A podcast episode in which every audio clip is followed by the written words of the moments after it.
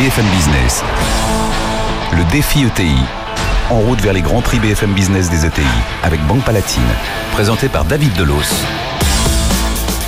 Et bienvenue dans cette émission spéciale de Défi ETI jusqu'au mois de décembre. Des duels d'entreprise dans plusieurs catégories avant la grande cérémonie des grands prix BFM Business des ETI en partenariat avec la Banque Palatine. Cette fois, deux candidats euh, sont en lice pour le grand prix de l'ETI international. Deux dirigeants qui vont venir vanter les mérites de leur société et nous présenter leur stratégie.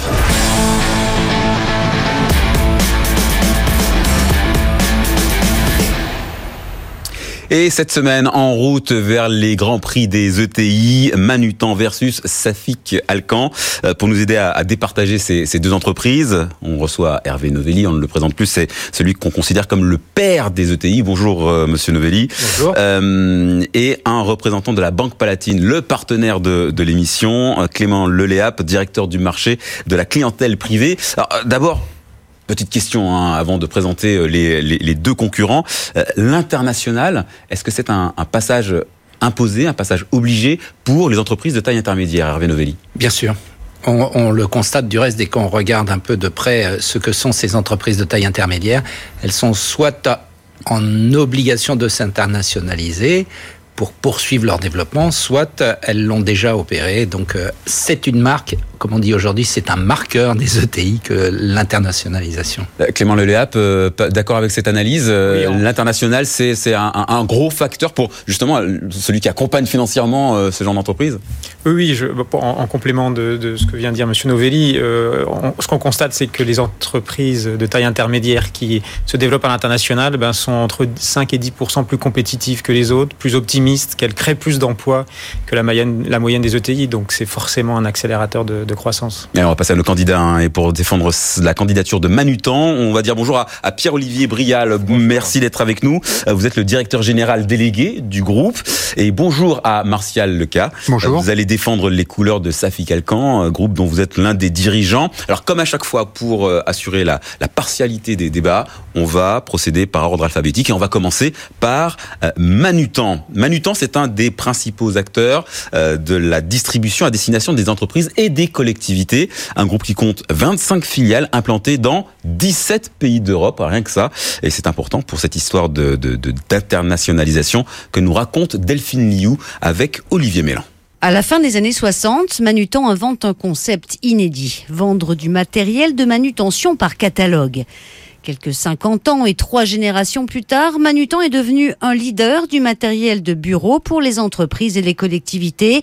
Xavier Guichard est le directeur général du groupe. On va aider les entreprises à, s'équiper.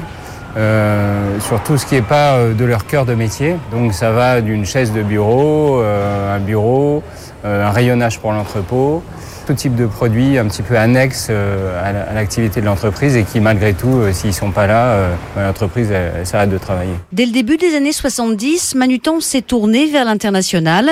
Le groupe exporte aujourd'hui 40% de son chiffre d'affaires en Europe, un chiffre d'affaires de plus de 740 millions d'euros en hausse dans un marché plutôt atone. On augmente notre largeur d'offres tous les ans de façon vraiment substantielle. L'année dernière, c'est plus de 150 000 nouveaux produits euh, disponibles.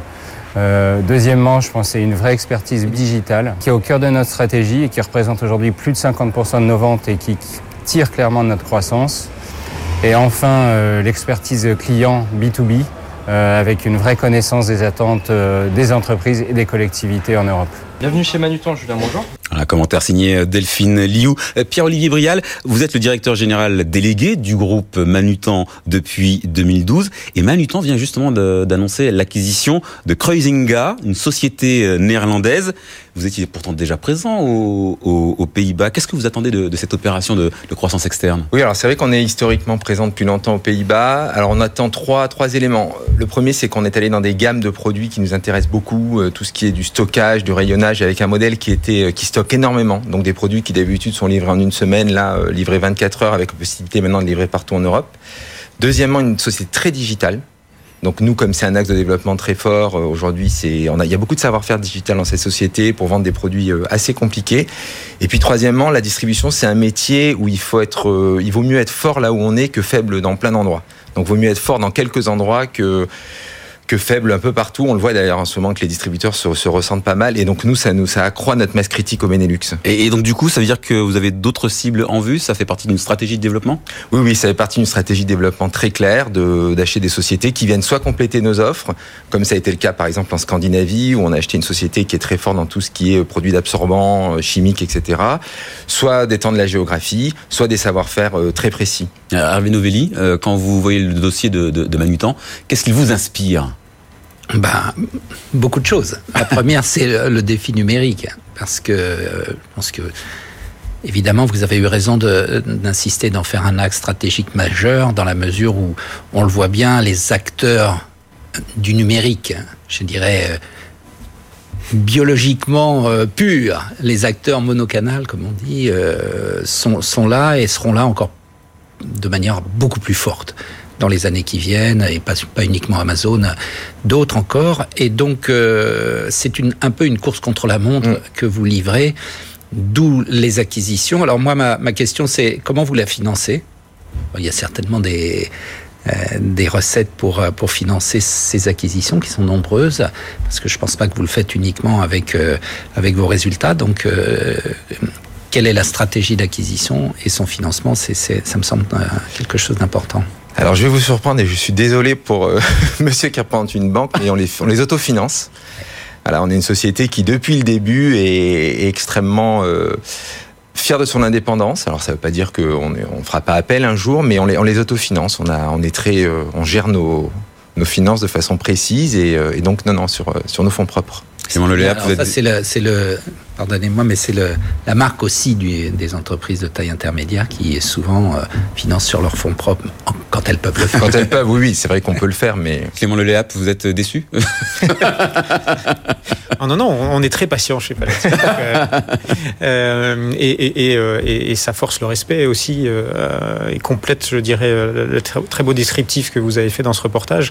Euh, moi, ma question, elle est, elle est aussi en lien avec le, le, le digital parce que euh, vous portez euh, ce, sujet euh, dans votre entreprise et, du coup comment ça s'associe avec le développement à l'international et, quels ont été les plus grands succès en la matière pour vous euh, depuis ces dernières années? Sur l'international, la question qui se pose sur le digital, mais finalement sur tous les, sujets, c'est que vous avez finalement deux modèles extrêmes. Le premier, c'est de dire je suis à l'international, mais dans un modèle très décentralisé. Ce qui est très difficile aujourd'hui dans le digital, du fait de la, d'abord des investissements mmh. et euh, quand même du partage des savoir-faire. Le modèle à l'extrême, c'est tout centraliser en disant finalement je fais un site manutan.fr et je déploie le même partout. Nous, on s'est vraiment attaché ces dernières années à construire, moi, ce que j'appelle des plateformes. C'est-à-dire de dire c'est 70% commun, et je laisse une flexibilité de 20%, 30% en local. Pour, être très concret, notre plateforme polonaise, notre plateforme française, c'est manutan.fr et manutan.pl.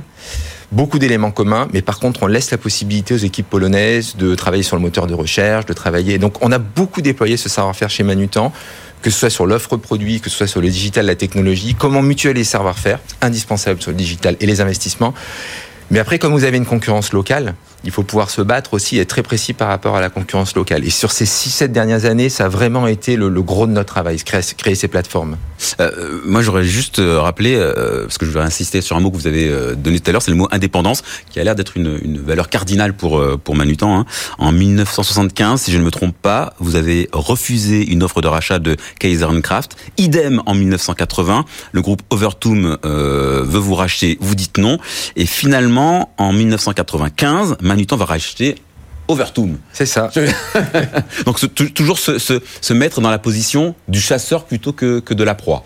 Oui, c'est une vision d'abord long terme, c'est-à-dire que l'entreprise, elle est créée, elle est capable de voir, elle est capable de voir à un an parce qu'elle se, elle doit gérer son cash pour ses acquisitions, mais elle est capable de voir à 10 ans. Moi, je crois qu'il y a quelque chose aussi de fondamental pour pour Manutan, c'est qu'on porte une responsabilité. Euh, il est important que les sociétés françaises aillent à l'international. On achète des sociétés à l'international. Euh, je crois qu'on a un choix à faire aussi sur la distribution. Est-ce qu'on veut une distribution française qui est forte ou est-ce qu'on veut laisser à certains acteurs américains toute la place? Mmh. Nous, aujourd'hui, on a envie de créer notre propre modèle d'être sur le long terme. Et c'est vrai que l'indépendance aide beaucoup par rapport à ça. Alors, euh, ça, ça, ça, je reviens à ce que vous disiez tout à l'heure, Hervé Novelli, sur euh, Amazon. Comment est-ce qu'on vit la concurrence d'un géant comme Amazon euh, dans le numérique, dans la distribution, qui révolutionne aussi les process Comment est-ce que c'est Comment est-ce qu'on vit cette, cette concurrence-là? On la vit d'abord en, en étant différent. Amazon, il faut voir que la distribution, c'est un métier où traditionnellement, vous aviez des produits d'appel, vous faisiez venir le client, et une fois qu'il venait, vous lui vendiez autre chose sur lequel vous margez plus. Amazon fait de la distribution un produit d'appel. Parce que quand on regarde les revenus d'Amazon, je ne parle pas du cloud, mais sur la distribution, c'est de la pub. Donc Amazon rend la distribution, maintenant c'est complètement banal. Et faire en sorte que ça va être comme l'eau du robinet, ça ne coûte plus rien de vous livrer un produit en une heure. Donc il faut être différent. Pour Manutan, ça veut dire quoi? D'aller sur des familles de produits qu'Amazon ne fait pas, ou d'autres, acquisition de Cruisinga, d'être très très B2B, un contenu exceptionnel B2B par rapport à une grande place de marché qui est un peu généralement la foire fouille, et puis des valeurs humaines, beaucoup de conseillers techniques, beaucoup de personnes capables de répondre à des appels, élargissement des gammes mais en étant très qualitatif, et enfin des services, beaucoup de services à valeur ajoutée. Il y a, il y a un sujet qui euh, m'interpelle, c'est hum, le caractère familial de votre entreprise. D'abord, confirmez-moi que c'est toujours le cas. C'est toujours le cas. Et, euh, et, c'est une des clés, à mon avis, aussi de la manière dont, dont vous fonctionnez. Est-ce qu'il y a des, des, gens de la famille euh, Guichard euh, présents, présents dans l'entreprise, au management ou Quelques mots. Oui, oui, Xavier que vous avez vu tout à l'heure, et de la famille. Il y a, en fait, il y a Xavier de la famille, une personne. D'accord. Clément Le Léap, le caractère familial, ça, ça, ça vous a frappé aussi? Ah, oui, oui, c'est et ce qui rend, et ce qui force encore plus le respect sur ces sur ces exemples de réussite parce que euh, il y a une continuité, il y a une vision euh, à long terme et qui est qui est souvent le, gage de réussite de ces entreprises familiales. Alors ça, c'était pour le dossier Manutan. On parle maintenant de Safik Alcan et on parle d'un des acteurs majeurs de la distribution de la chimie de spécialité. Alors, de quoi s'agit-il exactement? Élément de réponse avec Jean-Baptiste Huet et Kenzo Marcelin. Safi Calcan est le spécialiste des produits chimiques. Depuis plus d'un siècle, l'entreprise fournit aux industriels du monde entier les ingrédients dont ils ont besoin pour fabriquer leurs produits. Cosmétiques, automobiles, pharmacie, le groupe intervient dans quasiment toutes les branches de l'industrie. Comment faire briller une peinture? Comment protéger un plastique de la chaleur? Safi Calcan connaît les recettes. Philippe Combette est le PDG de l'entreprise. On mélange un certain nombre d'ingrédients euh, que peuvent être dans l'industrie des peintures par exemple des résines, euh, des solvants, des pigments, des tensioactifs, euh, dans les cosmétiques, tout un tas d'ingrédients aussi qui, qui, servent à fabriquer une, une crème pour la peau, un vernis à ongles. Le savoir-faire, c'est de conseiller le client pour savoir assembler les produits et réaliser ce, ce produit semi-fini dont vont avoir besoin nos clients. Pour Safi Calcan, tous les feux sont au vert. L'entreprise emploie 600 personnes, réalise 600 millions d'euros de chiffre d'affaires, dont la grande majorité à l'export. Selon Bro Tableau, le recrutement, pas facile en effet de trouver des ingénieurs technico-commerciaux. C'est une réalité, il y, a, des difficultés, plus dans certains pays que, d'autres, euh, mais on arrive, on arrive à trouver euh, le personnel dont on a besoin. Euh, j'ajouterais que la société est relativement sexy, ce qui aide un petit peu à, recruter. Une entreprise sexy qui affiche depuis 10 ans un taux de croissance à deux chiffres et qui a maintenant les yeux tournés vers l'Amérique et l'Asie, deux continents à conquérir. Martial Leca, vous êtes euh, le PDG de Safinca, c'est la holding du groupe Safik Alcan, mais vous avez encore les mains dans l'opérationnel aux côtés de, Philippe Combette. Alors justement, ils en sont où ces, rêves d'ailleurs euh, Déjà une cinquantaine de pays couverts. Vous comptez vous y prendre comment euh, Par croissance externe, là encore? Alors, dans notre métier, ce qui est, qui est facile, c'est qu'on n'a pas de limite. vous expliquiez ce matin, tout à l'heure, le territoire Partout où on n'est pas, on peut y aller. Mhm. Les produits qu'on n'a pas, ben, on peut aller les chercher. Donc notre croissance, elle était limitée. Euh, donc on fait notre croissance de 10% par an à peu près, 5% en, en organique et 5% en acquisition. Petite, moyenne société familiale qu'on intègre facilement parce que on, le vendeur, on a bien discuté avant avec lui, on est sûr que on va avoir les mêmes, le même ADN et on va intégrer facilement. Alors, deux acquisitions en Italie euh, dernièrement, ouverture d'une filiale en Grèce. Euh, euh, L'Europe, ça reste quand même malgré tout une priorité. Hein. Bah, partout où on n'est pas, on n'a pas la taille critique, on investit. Et la taille critique, c'est quoi? Couvrir les marchés stratégiques qu'on s'est fixés caoutchouc, peinture, plastique, cosmétique, pharma. Euh, bon, partout où on n'a pas la taille, on va continuer à investir. Mais en même temps, il faut qu'on aille voir sur d'autres continents, les États-Unis, l'Amérique du Nord. On va ouvrir, c'est pas connu, on va ouvrir le Canada dans quelques semaines, de zéro. Ah, donc c'est- un scoop que vous, vous nous avez C'est un réservé. scoop. On va démarrer de zéro au Canada, par opportunité. Il y a quelqu'un qui, qui nous a fait des offres de service. On démarre de zéro. Comme on a démarré Moscou il y a 18 mois, de zéro. Et puis des acquisitions. On a un portefeuille d'acquisitions en permanence avec qui on, discute. Et quand on est d'accord euh, sur tout, il n'y a pas que le prix. C'est après qui l'intégration qui est importante. Euh, ben on y va. Cette recette-là, elle vous, plaît, Hervé oui, bien sûr, c'est une, une stratégie de développement et de croissance euh, très ambitieuse et Mais en même temps raisonnée. Très- raisonnée parce que parce que stratégiquement euh, dédié à des à des marchés qu'on a identifiés. Donc euh, euh, c'est très bien. Moi, je me pose une question sur le sur les étapes successives que vous avez euh, connues historiquement. Vous êtes un historique, euh, mais euh, à savoir lorsqu'il y a le, le management a, a- a fait un, un MBO, euh, euh, c'est-à-dire a pris, la- a pris les commandes de l'entreprise, y compris euh, de manière un peu capitalistique. Puis après un deuxième LBO, je crois. C'est notre quatrième là. vous êtes en- à votre quatrième. Comment est-ce que ça hum, affecte le développement de l'entreprise? Parce qu'on voit bien que la majorité des ETI sont des ETI familiales, donc avec un, un actionnariat qui est, qui est permanent, enfin qui est stable. Là, vous avez des étapes successives, donc c'est le rôle des, fonds d'investissement qui vont vous accompagner ou qui vous accompagnent, qui est mis en lumière. Euh, chez Safi Calcan et c'est sur cette question comment est-ce que vous continuez à maintenir un esprit de croissance et de développement qui, qui tient souvent sa, sa, sa, règle d'un actionnariat stable et des euh, financiers qui viennent périodiquement vous accompagner en entrant puis en sortant dans l'entreprise. Donc on, est on est dans notre quatrième LBO qui vient de démarrer il y a quelques mois. Euh, les deux premières LBO, on était minoritaires, donc on avait toujours le risque en fin d'opération d'être vendu à un concurrent. Et nous, nous managers et salariés, on, on voulait pas. Bien sûr. Donc notre histoire elle est belle, on voulait qu'elle continue, et pour qu'elle continue, on a pris le contrôle. Notre obligation, c'est de performer. Si on performe pas, on sera vendu à un concurrent. Donc notre obligation, c'est de performer pour continuer à garder le contrôle de l'entreprise.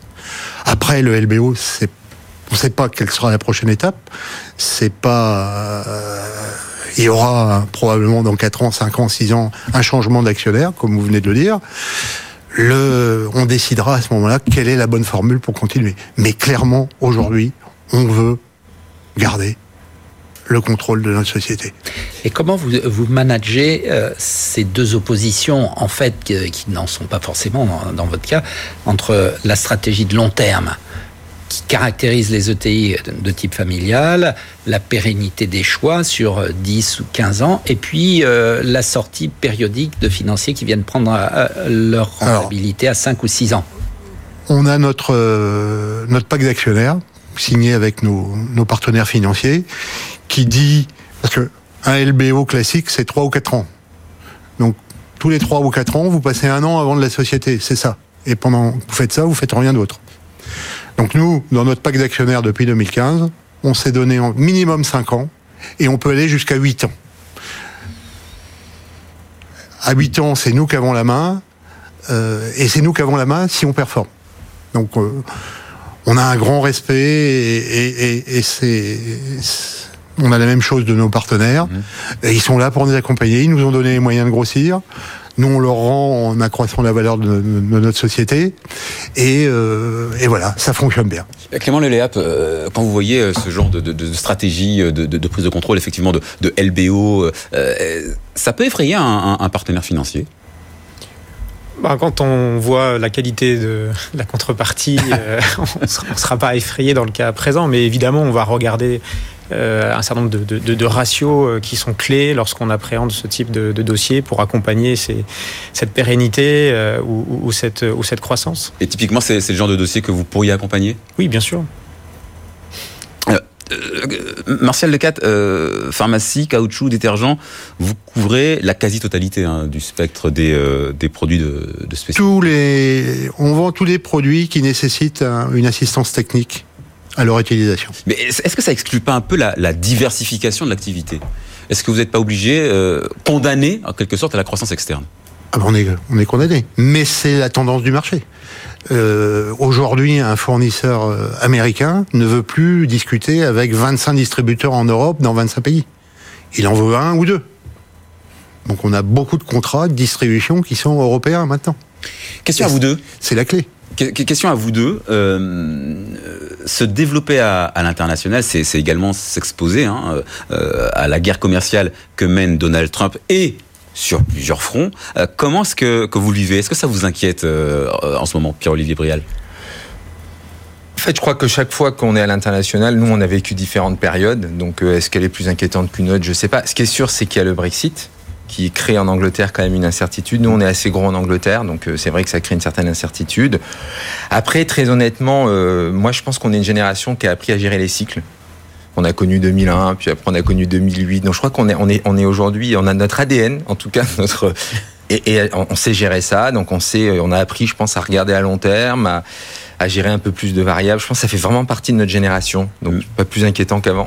Marcel Lecat. Bah, je, peux, peux, je, je, suis un peu dans le même état d'esprit. C'est, on sait qu'on va avoir un problème, on sait pas quand, mais on va l'avoir.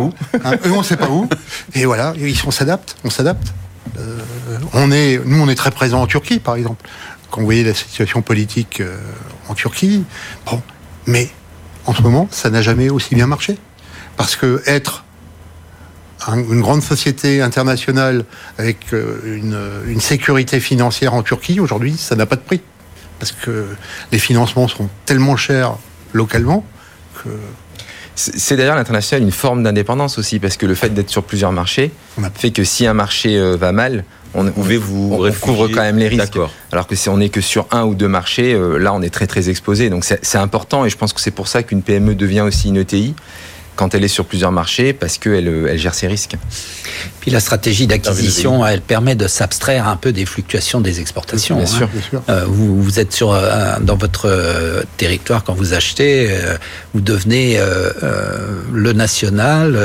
quand vous achetez une entreprise à, à l'étranger, ben, vous, vous, produisez, vous pouvez produire à partir de cette entreprise. Donc ça vous permet malgré tout par rapport aux exportations qui sont beaucoup plus soumises aux aléas euh, des échanges, ça, ça, permet malgré tout de, de stabiliser votre, votre, votre activité. Clément Leléa, partir à, à l'international, c'est de plus en plus compliqué pour les ETI moi, je pense qu'il faut surtout une volonté et, une, belle vision. Et, je rajouterais aussi que ce qui me frappe dans, les exemples euh, qui, ont été ceux d'aujourd'hui, c'est la capacité aussi d'innovation, euh, parce qu'il y a un savoir-faire qui est, porté aussi à l'international. Euh, il y a une culture de cette innovation qui permet d'être plus compétitif et parfois bah, de, se confronter aux, plus innovants dans le monde entier. Et ça, je trouve que c'est très enthousiasmant par rapport à cette capacité française euh, et à cette qualité d'entreprise de, de, à l'exportation. Euh, vous avez parlé du Royaume-Uni, vous avez parlé de la Turquie. Quels sont vos marchés les plus difficiles en ce moment? Ceux qui vous posent le plus, euh, le plus de, de, de problèmes Oh, je vous vois, vous regardez Pour moi, c'est la Chine. Ah, pourquoi? Bah, L'application des, des directives du gouvernement chinois au quotidien, de fermeture d'usines du jour au lendemain, pour euh, arrêter la pollution, sortir des zones habitées, partir euh, loin des zones habitées, crée des problèmes énormes, énormes. Euh, et aujourd'hui, la Chine est stratégique pour fabriquer nos médicaments. Parce que tous nos fabricants de médicaments, les matières premières, sont morts. Un marché donc difficile, mais un marché dans lequel vous êtes obligé de rester. Ah ben on est obligé. Pierre-Olivier nous aujourd'hui, je dirais pas que c'est difficile dans l'activité, mais c'est vrai que l'Angleterre aujourd'hui est le marché sur lequel on se pose de plus de questions. Ce qui est difficile sur un marché comme l'Angleterre, c'est de dire est-ce que j'investis, j'investis pas? Actuellement, l'activité est plutôt bonne sur deux de nos filiales, une autre qui est un peu plus compliquée. C'est surtout que c'était un marché qui était très dynamique, sur lequel on avait vraiment envie de, de continuer à se développer. Ils se sont un peu tirés une balle dans le pied. Et du coup, euh, c'est vrai que c'est un peu la, la, la question, euh, en tout cas c'est là qu'on est le plus vigilant. Merci euh, Martial Lecat de Safik Alcan. Merci Pierre-Olivier Brial de Manutan. On se retrouve euh, en décembre hein, pour euh, la remise des prix avec euh, les membres de notre jury, Hervé Novelli, À bientôt. Clément Leléap de la Banque Palatine, merci d'avoir été avec nous. Nous, on se retrouve la semaine prochaine pour une nouvelle édition de Défi ETI sur BFM Business, bien sûr.